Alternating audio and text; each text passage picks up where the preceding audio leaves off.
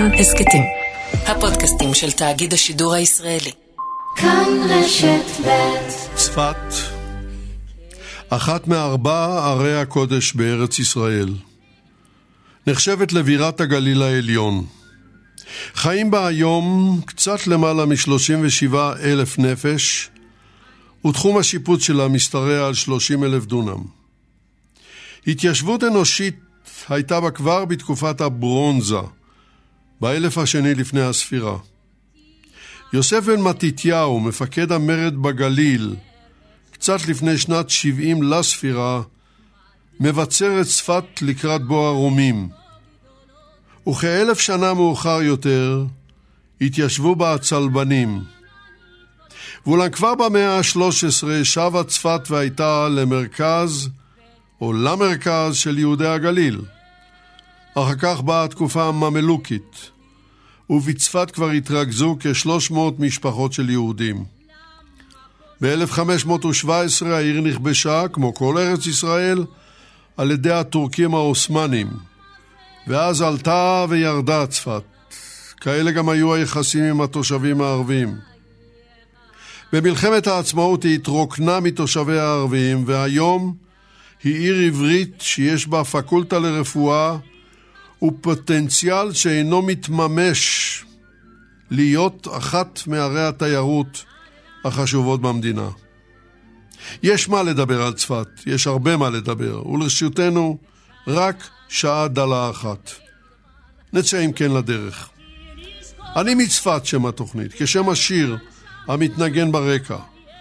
מביאים לשידור יגאל בוטון וחדווה אלמוג, מנתבת ומפיקה את השידור קרן בר.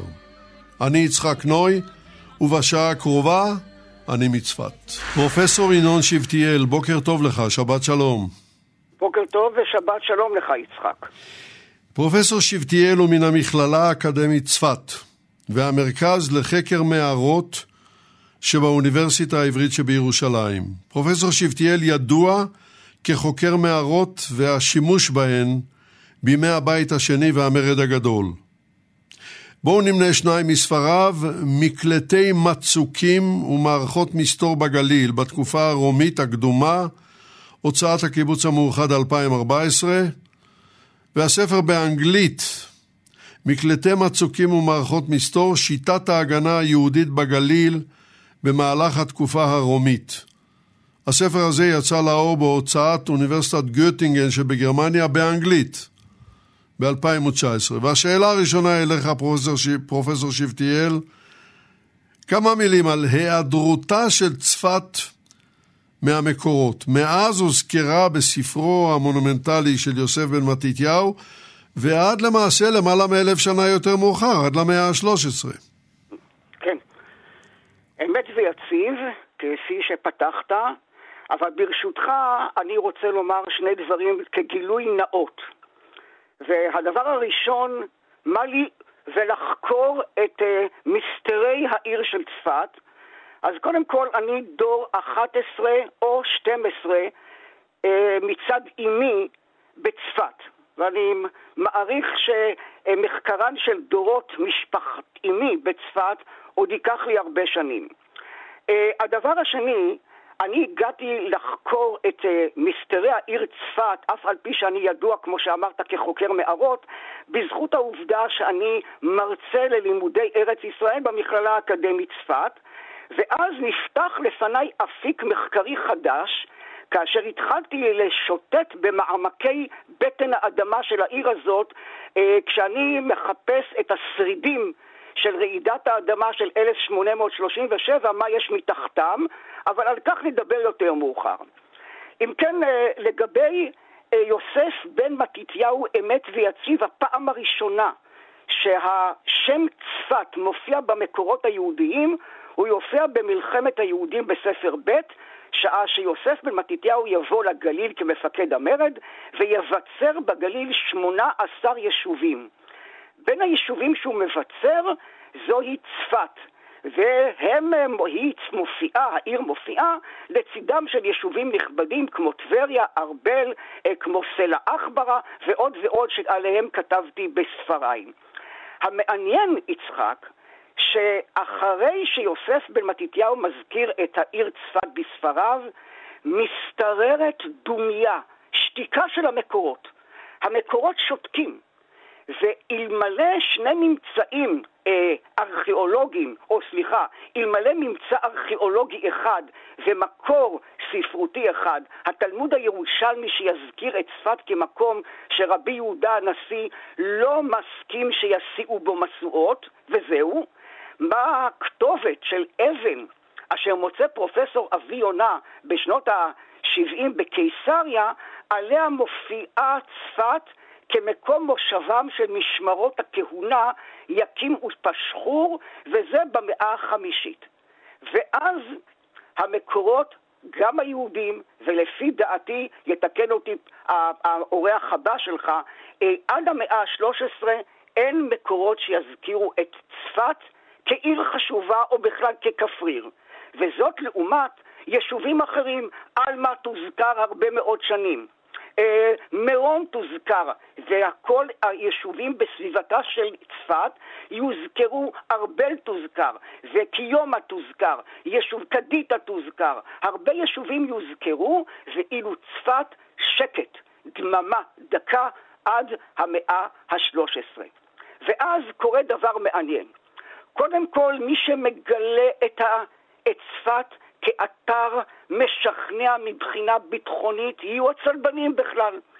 הצלבנים בכלל יגיעו לכאן במאה ה-11, אבל הם יתייחסו לגבעת, לגבעה הנישאת שצפת ברום של 800 מטר, יתייחסו אליה באופן אוטומטי כנקודה אסטרטגית, עליה הם בונים את המצודה שלהם, וכפי שיגדיר אותה אחר כך הבישוף דליניאן המתכנן וההוגה של המצודה הצלבנית, הוא יגדיר את העוצמה שלה, יצחק, כמצודה כל כך חזקה וכל כך גדולה, שרק אלוהים יכול לבנות כדבר הזה. ואז הצלבנים יהיו על המצודה, לא יתייחסו כמעט לעיר, או ליישוב הקטן, הכפריר הזה שנמצא מתחתיה, לא נמצא במקורות איזושהי גישה לכפריר הזה, אלא התייחסות ביטחונית, מצודה נישאה חולשת על פני כל השטח השיפוט של נסיכות הגליל, נסיכות ירושלים של הצלבנים, והנה לאט לאט תתעורר צפת עד לכיבוש הממלוכי. וכאשר יגיע הכיבוש הממלוכי ומצודת צפת הנישאה תיפול בידיו של אחד הסולטנים החשובים ביותר בהגמוניה בשלטון הממלוכי, הלא הוא אה, בייברס, הסולטן הממלוכי זוהר אל-רוקן דין בייברס, הוא כבר לא רק שייקח את המצודה, יהפוך אותה למצודה החזקה ביותר במזרח התיכון, אלא הוא גם יהפוך את היישוב הקטן צפת למרכז דתי מוסלמי. מבלי שהוא פוגע ביהודים שכבר נמצאים בעיר הזאת, כבר על פי המקורות מן המאה ה-13, על פי רשימות בגניזה הקהירית.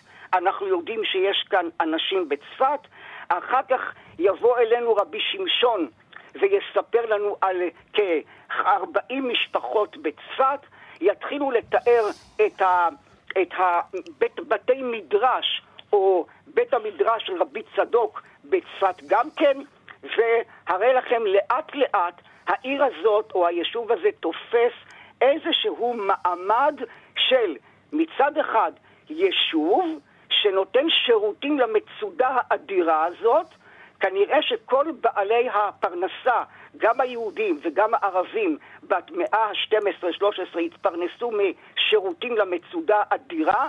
המצודה אדירה חולשת על פני כל האזור, צופה עד עבר הירדן, יכולה לראות את כל הגליל התחתון למרשותיה, וצפת מקבלת מעמד שמעולם לא חשבנו שהוא יהיה מעמדה של העיר.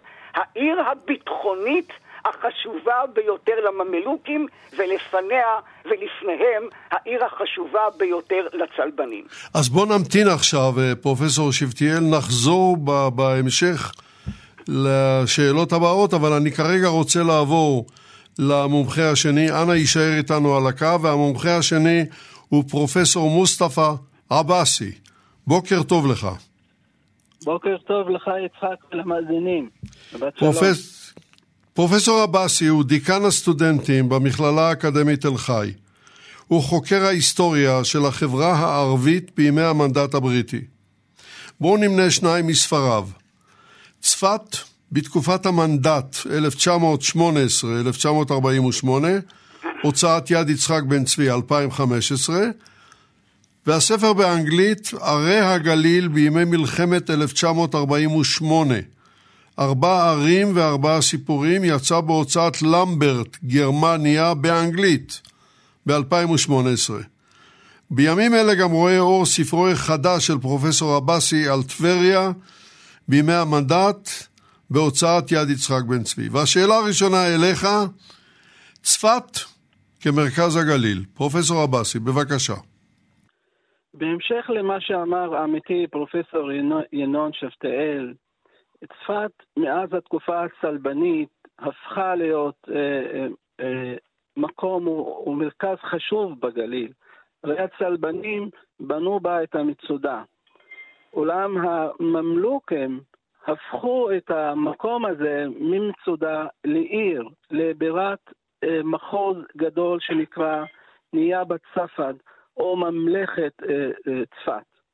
מחוז זה כלל שטח רחב מאוד, שהשתרע מאזור פרדס חנה כרכור, שנקרא אז קקון בדרום, ועד נהר הליטני בצפון. ובנוסף, אזור רמת הגולן במזרח ועד אה, חוף הים במערב. כך הפכה העיר צפת לאחת הערים החשובות בארץ. אה, מרכז שלטוני חשוב מאוד, מרכז כלכלי משגשג, מרכז צבאי ביטחוני חשוב, שבתוכו מצודה שמשתרעת לשטח של כ-70 דונם, המצודה הגדולה ביותר מבחינת השטח בארץ, ומרכז דתי אה, מוסלמי מיסטי ראשי בין שכם לבין, לבין דמשק. מכאן שהמיקום שלה נתן לה את כל היתרונות ששל, שהשלטון הממלוכי טיפח במשך יותר מ-200 שנים. כן. אה, אנא יישאר גם אתה איתנו על הקו, פרופסור עבאסי, אנחנו נחזור אליך. אני רוצה כרגע לעבור למומחית השלישית, המומחה, המומחית השלישית, והיא דוקטור רבקה אמבון. בוקר טוב לך, שבת שלום. בוקר טוב, יצחק. בוקר אה, טוב לכל המאזינים. דוקטור אמבון היא היסטוריונית, חוקרת צפת והגליל, אוצרת של מוזיאונים היסטוריים ואתנוגרפיים. פרסמה מאמרים רבים בכתבי עת היסטוריים. והשאלה אלייך, דוקטור אמבון, מהו היישוב הישן בצפת? בואי נתחיל בזה. כן, אנחנו נזרקים קדימה בזמן אה, בצורה דרמטית. אה, ואם אני אתייחס למה שאתה, אתה בסקירה שלך של, הדבר, של צפת, אתה ממש הרמת לי להנחתה מפני שלא במקרה לא הזכרת תקופה, דילגת על, על המאה ה-19, אה, שעליה אני אדבר ו, ולגביה אני מנסה לעשות תיקון אה, בסיפור של צפת. אה, ואם אני קושרת את הדברים לפרופסור שב, דברי שבתיאל, במקרה שלנו, על התקופה שאני מדברת עליה, המקורות הם לא שותקים, אבל לא קוראים אותם ומתעלמים מהם, ואני אנסה לעשות את התיקון הזה. אז אמ, אנחנו מדברים על היישוב הישן, אולי כמה מילים לגבי, אה, לסבר את האוזן, הכינוי יישוב ישן הוא ניתן לאוכלוסייה היהודית בארץ ישראל, זאת שקדמה לעליות הציוניות, והוא מתייחס בעיקר ליישוב היהודי שהתגבש בעקבות עלי, אה, גלי העלייה של החסידים החל בשליש האחרון של המאה ה-18, ולרוב אה, תוחמים אותו במלחמת העולם הראשונה. אז האנשים האלה שעולים לארץ בגלים נוספו אל יושבי הארץ היהודים הוותיקים, ובראשית המאה ה-19 נוספים גם אה, עולים מחוגי המסנגדים, התלמידים של הגאון מווילנה, והם מכונים בארץ פרושים. בו בזמן ממשיכים כמובן להגיע גם עולים אה, מארצות מוסלמיות. במקרה של צפת אה, העלייה היא בעיקר מארצות אה, צפון אפריקה, בעיקר מאוכלוסייה מאוד גדולה מאלג'יר. אז, והיישוב הזה, הטרום ציוני, מתאפיין באורח חיים דתי הדוק, אה, הייתי אומרת אפילו מתח משיחי גבוה, והאידיאולוגיה המוצהרת היא להיות כוח חלוץ לעם היהודי בארץ הקודש ולהקים בה אה, חברת לומדים שתקדם עבור כל העם היהודי את בוא הגאולה. ולכן מוק, אה, מוקם מערך תמיכה שאנחנו מכירים אותו כהחלוקה, מערך תמיכה גדול כדי להחזיק את האנשים האלו. הם מתיישבים בעיקר בארבע ערי הקודש, אה, ירושלים, צפת, טבריה וחברון, ואנחנו נתרכז כמובן בצפת מפני שבסיפור אה, של צפת אה, נעשה במידה רבה עיוות מפני שהרבה שנים לא דיברו לא במחקר על, אה, על היישוב הישן, אבל כבר כיום יש הרבה מאוד מחקרים, ורובם המכריע מדבר על ירושלים ומונה את שאר ערי הקודש, ביניהם את צפת, אה, ככה בשולי הדיון. ואני ארצה לטעון שיש ייחוד אה, לצפת ולגליל בכלל, אבל בעיקר לצפת, וחשיבות גדולה להסתכל עליה, כי יש לה סיפור מיוחד אחר, אה, או קצת אחר.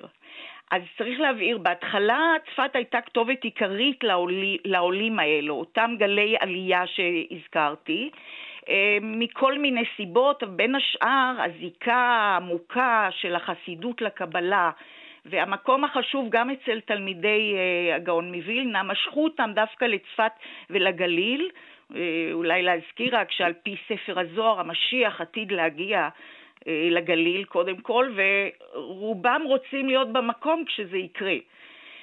ולכן בעשורים הראשונים של גלי העלייה לצפת, הריכוז הגדול של היהודים הוא ב, אה, של, בארץ ישראל הוא דווקא בצפת, מה שמעורר כמובן מתח אה, בין צפת לירושלים. ולצערנו אה, המתח הזה נפתר באורח, באורח טרגי, כי ב, בשנות ה-30 של המאה ה-19, כשמוחמד עלי, השליט המצרי, מצליח לדחוק את העות'מאנים ולהשתלט על ארץ ישראל, הוא שולט בעשור, אלה שנות, שנים איומות ונוראות של מרידות ומגפות ואסונות טבע שפרופסור שלטיאל הזכיר, אה, הרעש הגדול של 1837. ובתום העשור הזה אה, צפת נותרת מוכה ומדולדלת, ואם לא די בקורבנות הרבים, אה, הקהילה הפרושית, המסנגדים, אה, מפרשים את האסונות כעונש על כך שהם העדיפו את צפת על ירושלים ועוזבים כמעט טוטאלית את העיר, גם חלק מהחסידים, וזה נראה כאילו שאין תקומה, ובאמת המחקר ההיסטורי מתייחס לזה, זהו, נגמר הסיפור של צפת עד מלחמת העצמאות, ולא היא, מפני שצפת כמו עוף החול מצליחה אה, ל- להתאושש, ומתוך ההריסות האלו מתרחשים מהפכים דמוגרפיים משמעותיים שבה הקהילה הזאת מתחדשת. היא, אומנם צפת מאבדת את הבכורה לירושלים, אבל היא עדיין נותרת הריכוז היהודי השני בגודלו בארץ. האוכלוסייה גדלה פי ארבע, כתוצאה מהגירה בעיקר. מתרחש מהפך הדת, הדתי חשוב מאוד, מאוכלוסייה שהרוב בה היה אה, ספרדי, האשכנזים הופכים לרוב אה, משמעותי ותופסים את ההגמוניה. ומה שלא פחות חשוב זה שצפת הופכת להיות המרכז החסידי של ארץ ישראל, והמרכז החסידי הגדול ביותר מחוץ למזרח אירופה. טוב, אנחנו, אנחנו נמשיך ונברר גם בעניין ילידי הארץ. הישארי איתנו על הקו, אני חוזר אליך, פרופסור ינון שבתיאל, והשאלה הבאה היא, קודם כל, סכם לנו את מה שהתחלת להגיד. על ההתעוררות הדרמטית של צפת בעידן הממלוכי, ואחר כך נשמע ממך, אתה אחד המומחים הגדולים לעניין הזה, על הגילויים התת-קרקעיים בצפת. בבקשה. כן, אה, מה שכרגע, כפי שאתה הצגת, עליי לומר, הא בהא תליא. זאת אומרת, ההתעוררות הרבתי הזו בתקופה הממלוכית, יש לה קשר בלתי רגיל למפעלי ההובלת מים, הנקודת הארכימדית הקשה ביותר של העיר הזאת, זהו גורם המים שהסולטנים הממלוכים מצליחים לפתור באופן מעורר התפעלות. צפת חסרה מקורות מים. כל המעיינות שמוכרים על ידי זקני העיר ברחבי העיר, אלו הם נקודות מים מועטות שאינן מספיקות ליחידות צבא. הן לא מספיקות לכך שהעיר הזאת לקראת התקופה הצלבנית והממלוכית מתחילה להתמלא בחיילים ובאזרחים שבאים לתת שירות. ועל כן, מקורות המים של העיר הזאת חיפשו אחריהם באופן נואש. אחת הנקודות היפהפיות שיש בעיר היום, שניתנת ל... אה, הייתי אומר לחגיגה תיירותית שאנחנו בעוונותינו הרבים לא מנצלים אותה, זוהי באר ענק, בור מים ענק, שנקרא באר, אבל זה לא באר אלא בור. הוא נמצא בלב ליבו של המבצר הצלבני, שבייברס הסולטן חוצב לעומק של כ-20 מטר בור ענק 1,600 מטר קוב הנפח שלו, אשר אוגר מים ממי גשם. ומי הבור האלו נתנו את אספקת המים למצודה, וככל הנראה גם חלחלו לתושבי העיר הצמאים. תושבי העיר או זקני העיר מספרים שעד המאה ה-19, עד שהבריטים מגיעים, סליחה, עד, שה, עד הובלת המים מנחל עמוד, שהיא הייתה המקור המים היחיד של תושבי העיר אשר ירדו לנחל עמוד ושאבו מים. ולכן לאט לאט, במשך השנים, תושבי העיר היהודים והערבים החלו לחצוב בורות מים מתחת לבתים שלהם. אל בורות המים האלה אני הגעתי במסגרת המחקרים התת-קרקעיים שלי כשהלכתי להתחקות אחר מפעלי המים הממלוכים ותוך כדי אה, ניסיונות לתחקר את, באמת את מה שנקרא אה, זקני צפת, אנשים כמו רפאל קמוס ואריה סימנה ובנימין גייגר, האנשים האלה ידעו לספר ש... מי הבורות הצילו את חייהם במלחמת העצמאות. אלמלא מי הבורות, מי יודע מה היה קורה להם. כך הם מתארים.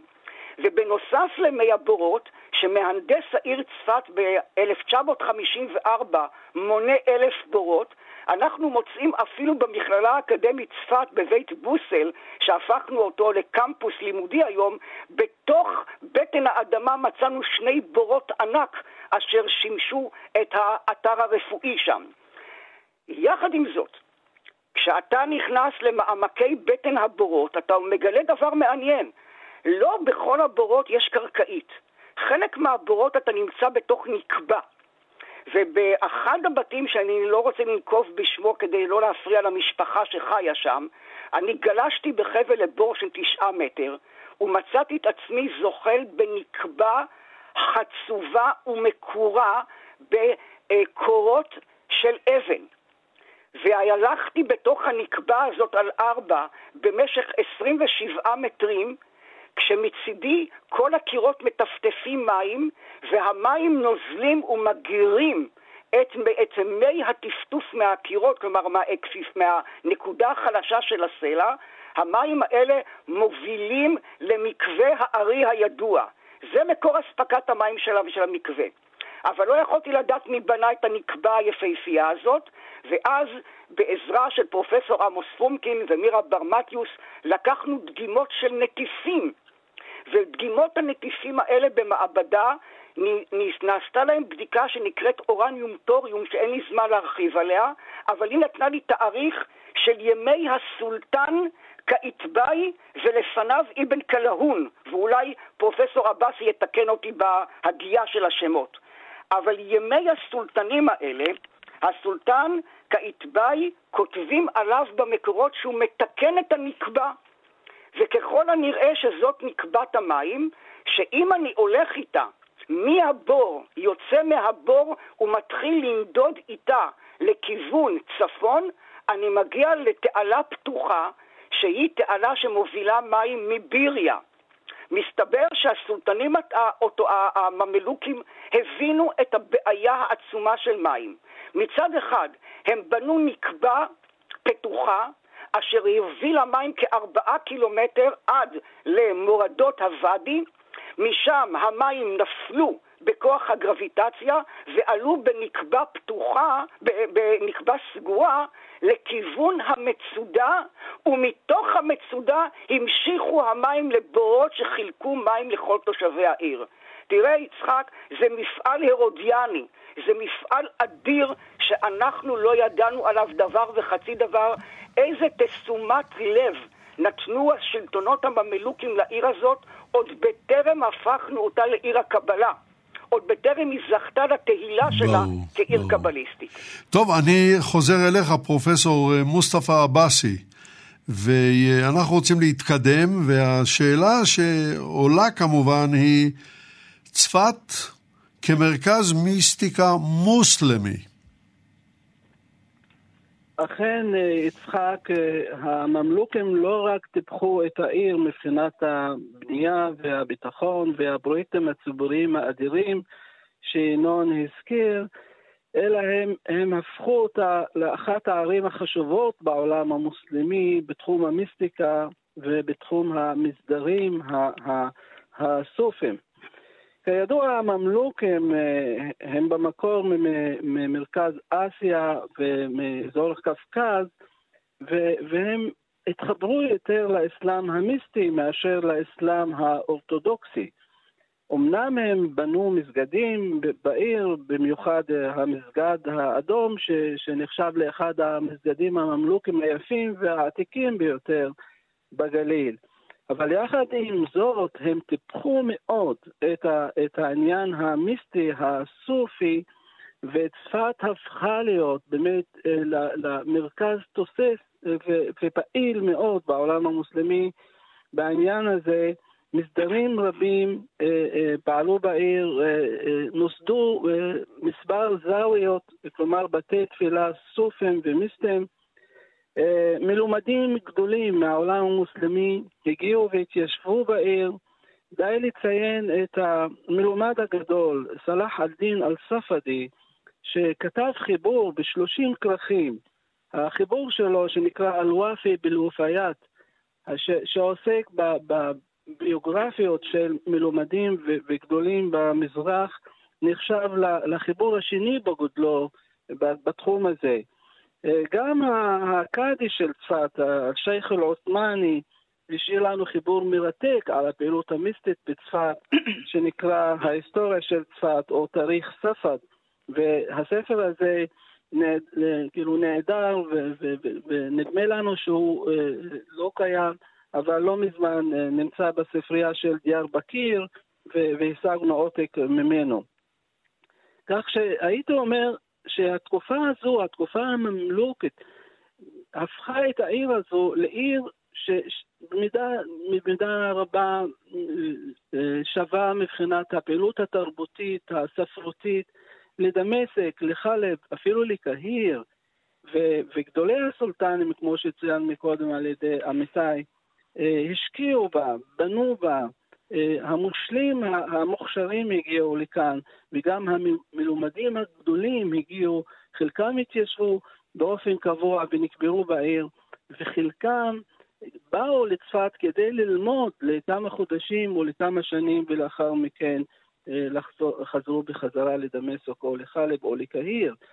כך ש, שאם אנחנו מדברים על תור זהב של העיר צפת במאה ה-16, אני תמיד מזכיר לחברים ומזכיר לסטודנטים שלי שתור הזהב, אפילו תור היהלום של צפת, היה דווקא בתקופה הממלוכת אה, אה, שקדמה לתקופה העות'מאנית, והמאה ה-16 זה רק המשך למה שהיה מקודם, אה, ולכן התקופה הזו באמת לא זכתה למספיק מחקר, וגם המורשת הממלוכת בעיר עדיין לא זוכה למספיק תשומת לב, ו- וחשוב באמת לזכור ש- שבצפת יש לנו מבנים ממלוכים נדירים שעדיין עומדים מעל, מעל הקרקע.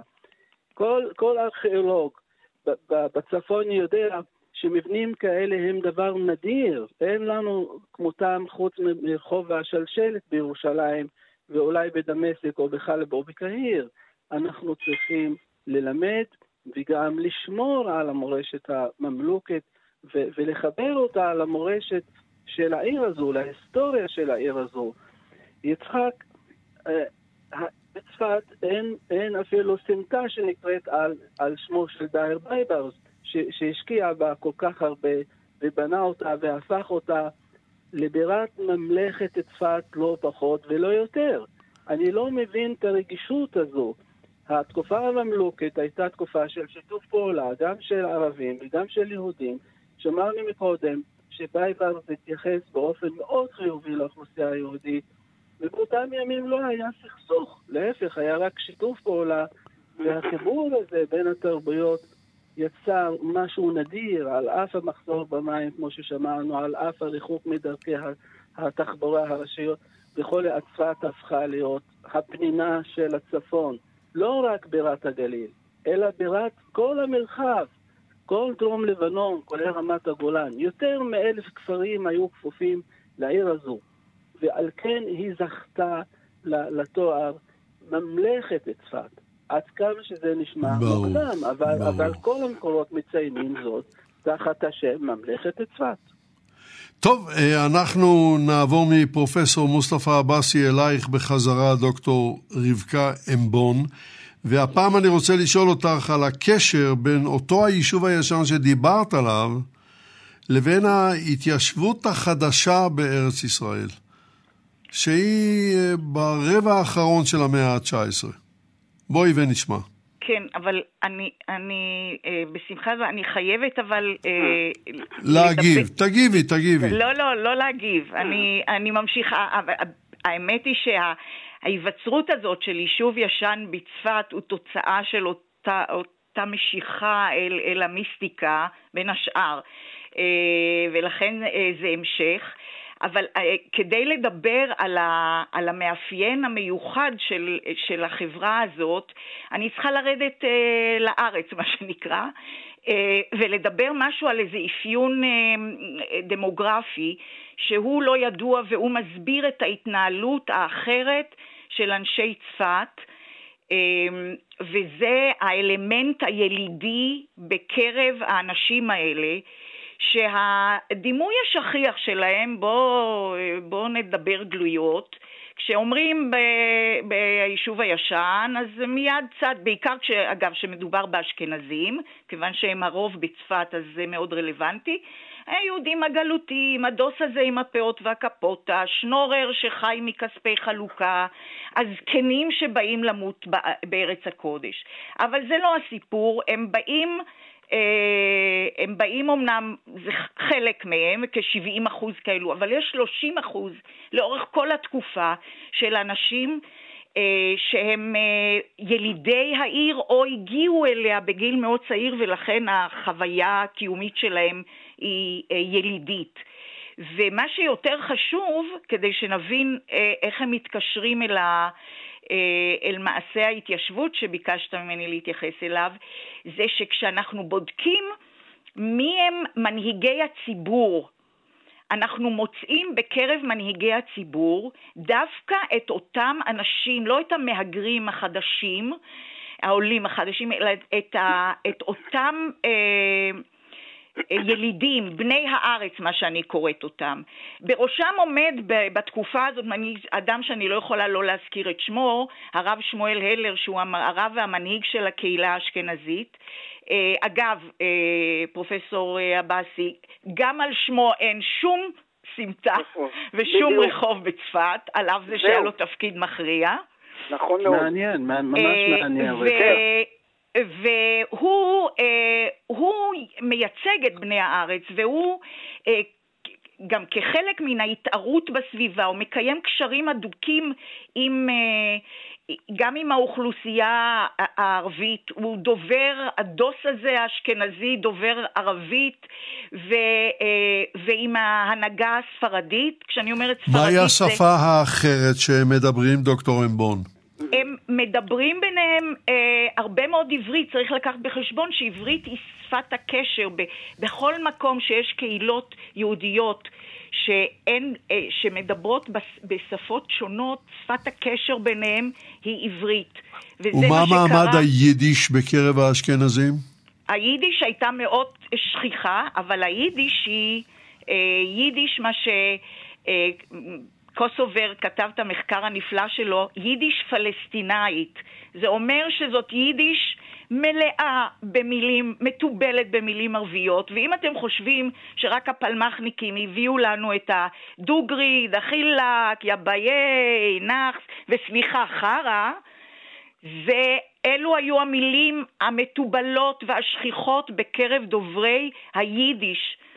אה, שהיא נקראת יידיש פלסטינאית, והוא מציין שבגליל באופן מיוחד זה היה בולט. זה היה בכל היישוב הישן, גם בירושלים, אבל בגליל זה היה מאוד מאוד בולט. ואתה יודע מה, אתה ככה זורק אותי, אולי אני אלך למשהו אקטואלי. אה, אנחנו הרבה מאוד מתעסקים במירון.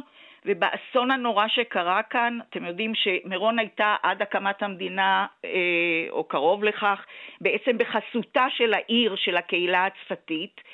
ואני רוצה לספר לכם איך פתרו את העניין שם, מאיזה, מתוך איזה כבוד אה, לקהילה הספרדית. כיוון שהם אלו שהייתה להם חזקה על ההדלקה, על הטקס. והרב שמואל הלר, יודע את זה, ועל אף זה שהאשכנזים הופכים לרוב חד משמעי בעיר, הוא משאיר את ההדלקה בערב ל"ג בעומר בידי הספרדים. עוד אה, שאלה אחת לפני שאת ממשיכה, כן. השפה בין היהודים הספרדים היא לא אך ורק עברית, אני מניח שגם לדינו. לא, בצפת לא הייתה... רגע, רגע, רגע, רגע, בואי נשמע אותך ואני אתן לפרופסור עבאסי להגיב. בניגוד למה שאנחנו מכירים בירושלים, בצפת לא, לא הייתה לדינו, לא דיברו לדינו. אז מה דיברו חוץ מעברית, היהודים הספרדים? אני יכול להעיד, זה מדבר אה, ינון, אני כן. יכול להעיד שאימא שלי דיברה ערבית שוטפת. היא ידעה עברית מעולה, אבל היא דיברה עם, היא דיברה, ידעה ערבית. ידעה ערבית. נכון. כנראה שהשפה, אולי פרופסור עבאסי יוכל לומר על זה, הדור הזה, הדור של ראשית המאה ה-20, דיבר ערבית שוטפת. אני גם שומע את רפאל קמוס בריאיון איך הוא מדבר ערבית שוטפת. ינון, אתה צודק, הם דיברו ערבית, ודיברו ערבית בניב צפתי שהוא כן. ניב דמסקאי יפה ומיוחד כן. במינו. כן. לדעתי זה, כן. זה הדיאלקט היפה ביותר בשפה הערבית נכון. בעולם. נכון. הדיאלקט הצפתי. כיף לשמוע אותם נכון, מדברים. זה נכון גם לגבי המאה ה-19. אה, אין לנו עדויות בשמיעה, אבל, אבל יש לי הרבה מאוד עדויות בכתב שהם שולטים בשפה הערבית, מה, שכ, מה שכאילו מובן יותר מאליו אה, שמדובר בספרדים, אבל אה, גם האשכנזים בוודאי אותה קבוצה מאוד חשובה של הילידים של בני הארץ הם דוברי, ספרד, דוברי ערבית. דוברי ערבית, ומנ... כן. אוקיי. Okay. אה, אז מה שחשוב לי להדגיש זה שצמחה בקרב היישוב היהודי אה, בצפת קבוצה של אנשים משמעותית מאוד, בעלי תודעה ילידית, שהם מחוברים למרחב הזה ולתושבים, ושהנהיג גם לכן את הקהילה בעלת צביון מאוד מיוחד, וזה לא המקום להראות את זה, אבל האמינו לי, ספרות הנושאים והמבקרים כן. בצפת במהלך המאה ה-19 מלאה תיאורים של הקבוצה הזאת, שכאמור, משום מה לא קראו את זה. עזי לב, מסתובבים ללא פחד בדרכים, מחזיקים בנשק. יודעים להשתמש בו, וכמובן דוברי ערבית והיידיש המיוחדת. בעיר הזאת קם משמר אזרחי לפני שבכלל דמיינו את ארגון השומר. ו, ולאורך כל הזמן אה, מדגישים אותם מבקרים את ההבדל בהתרשמות שלהם בין אנשי צפת לאנשי ירושלים, שזה מאוד מעניין. אמ, אני, אני אולי, רק אני אסכם את זה ב...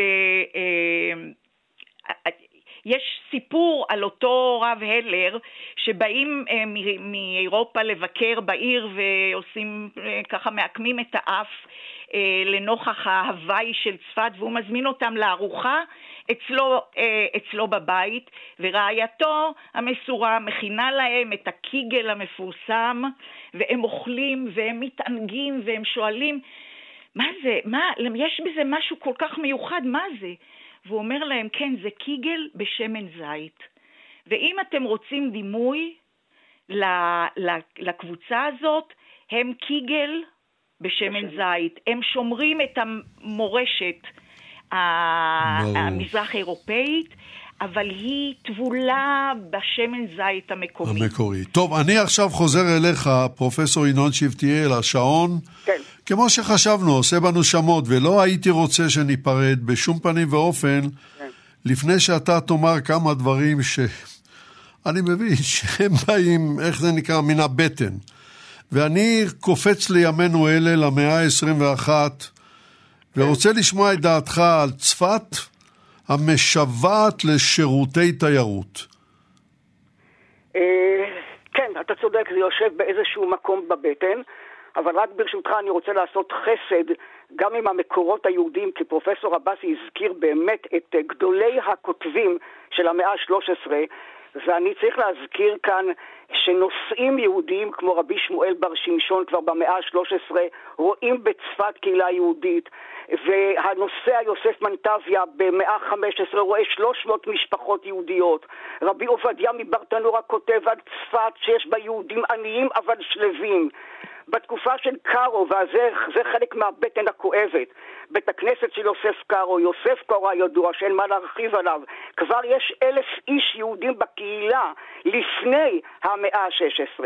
זאת אומרת שצדק פרופסור עבאסי, העיר הזאת מקבלת את הצביון המלכותי שלה, אם אפשר לומר, היהלום שבכתר, שאנחנו לא יודעים להפיק אותו. ופה הכאב בטן שלי.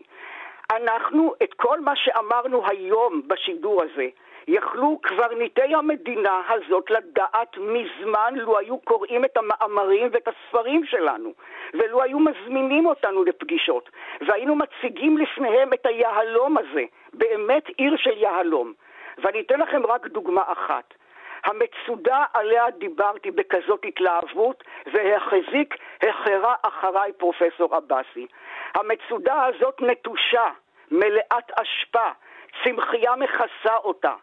בור המים, שנקרא בערבית סטורה, בור המים המהולל, שאין כדוגמתו לדעתי בכל המרחב הגליל ואולי גם לא בארץ, מלא בהשפעה. הוא היה הנס של צפת, ינון, כל המקורות מזכירים אותו עם המגדל שלו שהתנסה לגובה 40 אמה, היה הנס של האזור. היה הנס של האזור. אבל אנחנו עכשיו מדברים על כאב הבטן, פרופסור עבאסי. אז כן. מצודה כזאת, שהבישוף אומר עליה, אלוהים לא ברא דבר כזה, המצודה הזאת מוזנחת. בית הכנסת של רבי יוסף קארו, מי צריך להגיד מי זה רבי יוסף קארו? בית הכנסת נתון בידיים פרטיות, הוא לא פתוח. כשירצו פותחים, כשירצו לא פותחים. ועוד זכיות החמדה של העיר הזאת שגם הזכיר פרופסור עבאסי. מישהו צריך לקחת לידיו איזושהי רשות לאומית, צריכה לקחת לידיה את זכיות החמדה ולהפוך אותם לאתר תיירות בעל שם עולמי, כי בכל מקום באירופה מבצרים קטנים יותר, פחותים יותר ולא נישאים כמו המצודה שלנו בצפת, מקבלים שם אלפי תיירים שבאים ולא מתביישים לראות את העזובה השלטת בכל פינה. רגע, אני רוצה להבין משהו, אני רוצה להבין משהו, פרופסור שבטיאל. כן. אילו לשיטתך, היו מספיק בתי מלון בצפת, אה, בתנאים נוחים, ותיירים יכולים היו להגיע מן הארץ ומן העולם, אתה יכולת להעסיק תייר יום שלם בעתיקות צפת? שבוע. יורים מהמותן, שבוע. טיול סביב המאה ה-16, אתה יודע כמה זמן, כמה שעות, כמה ימים אפשר, אבל לא עניין בתי המלון. עניין ההכרה, ההכרה בצפת כי היא ברמה בל אחטא בשפתיי, ברמה של ירושלים.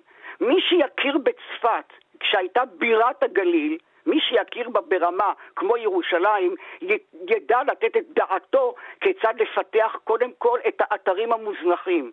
זה בראש ובראשונה. האתרים המוזנחים האלה חייבים טיפול כי הם קורסים מול עינינו. אבנים ונדבכים של המצודה פשוט קורסים. ואני לא בא בטענות לא לראש העיר ולא לצוות שלו, אני בא בטענות לתודעה הלאומית שלנו. שיכולה לראות באופן לאומי את ירושלים, ולא רואה כמעט באותה צורה את צפת. אז אני יכול, אני יכול רק להוסיף, אני יכול רק להוסיף כמתבונן מהצד, שאם יש מישהו מחברי הממשלה שמאזין לתוכנית, הלוואי.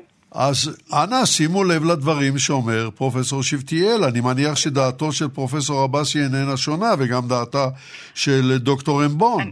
אני, אני רוצה אבל להגיד משהו, שאני אני רוצה לחזור על אבל... הסיפור הזה של, ה, של הקיפוח הזה של צפת היום, הוא מתקשר לקיפוח של, של אתמול. מפני ש...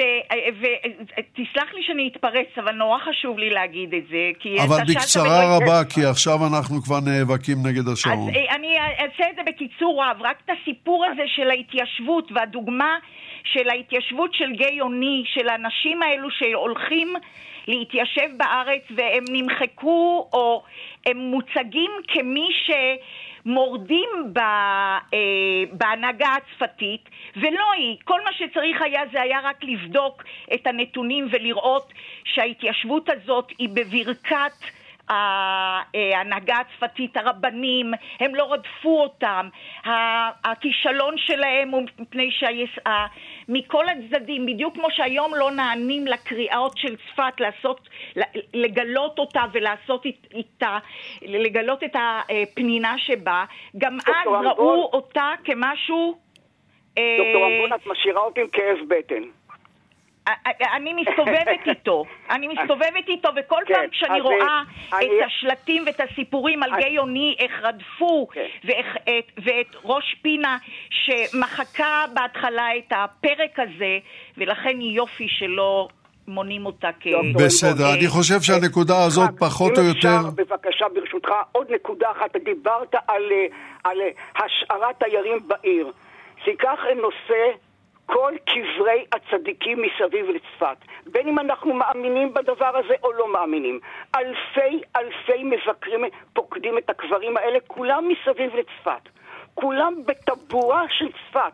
עשרה קילומטר ברדיוס של צפת, יש לך מעל מאה קברי צדיקים שאנשים פוקדים אותם. מה הבעיה לבנות מרכז תיירות אדיר אשר ייתן שירותי תייר מאמין שבא להשתטח על קברי צדיקים, שהמרכז הזה בצפת, ונותן שירותים למאמינים האלה. אז זאת הדוגמה הנוספת ברור. ששאלת אותי לגבי אפשרות של, שב, של יום או יומיים, אמרתי שבוע, שבועיים בעיר הזאת, ואני, אני, אני מקווה שמי שצריך לשמוע שומע. אני חוזר אליך, פרופסור מוסטפא עבאסי, ויש לי שאלה שאתה בוודאי מבין שאי אפשר להימנע ממנה. כן, על היחסים בין יהודים לערבים בצפת. אני חייב לציין שהיחסים בין היהודים לערבים בצפת עד 29 היו יחסים מצוינים. כל המקורות מעידים על כך, מהצד היהודי וגם מהצד הערבי. הם גרו בשכנות. אפילו היו, היו שותפיות עסקיות. משפחת אבו למשל, משפחת אבו היהודית שהובילה את היישוב הספרדי, במידה רבה גם הייתה המשפחה היהודית הבולטת לצד משפחת הלר בעיר. הייתה שותפה מלאה למשפחת סובוך, הם ניהלו את האדמות שלהם במירון, ו- ו- ומכאן נוצר הקשר בין משפחת אבו, שהיא ממוצא אלג'יראי, לבין הקבר הקדוש במירון.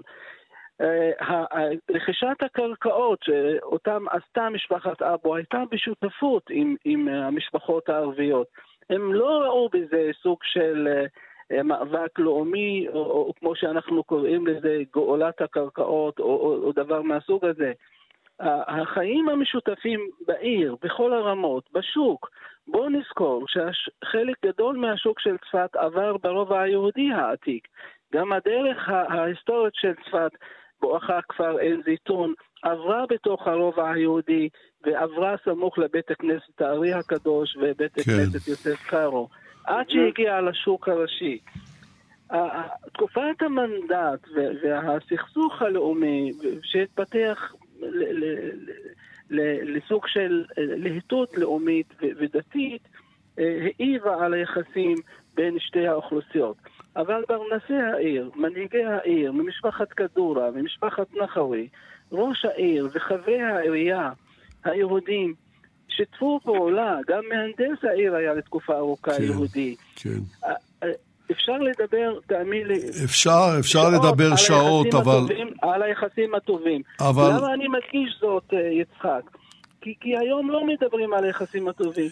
מזכירים אירועים קשים בהיסטוריה של העיר הזו, ואי אפשר להתעלם מהם. אכן ברור, היו אירועים ברור, קשים. ברור, ברור. אכן היו אני, אירועים קשים. אנחנו חייבים, אנחנו חייבים להביא בחשבון את השעון, והוא uh, מאיים עלינו כל הזמן, ולכן פרופסור עבאסי, אני מגיע לשלב השאלה הזהה, ואני רוצה לשאול אותך, מה היית מבקש שהמאזינים ילמדו מן השידור הזה?